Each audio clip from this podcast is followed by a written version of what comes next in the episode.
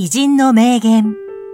人生が豊かになる、一日一元。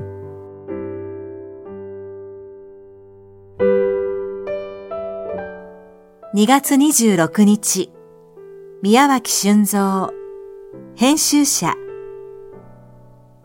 彼ら、車窓風景は、見てくれと私に言う。しかし同時に、俺のことをお前書けるのか？と言っているように思われる。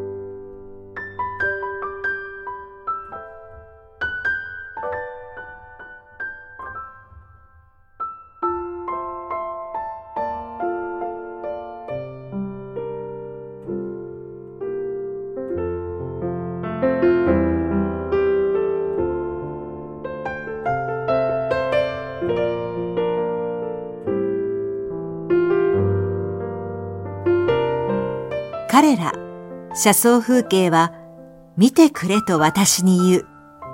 しかし同時に、俺のことをお前書けるのか？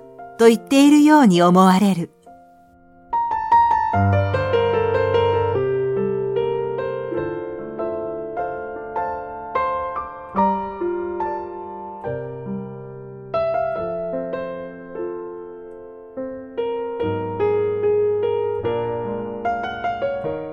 この番組は、提供、久常圭一、プロデュース、声ラボでお送りしました。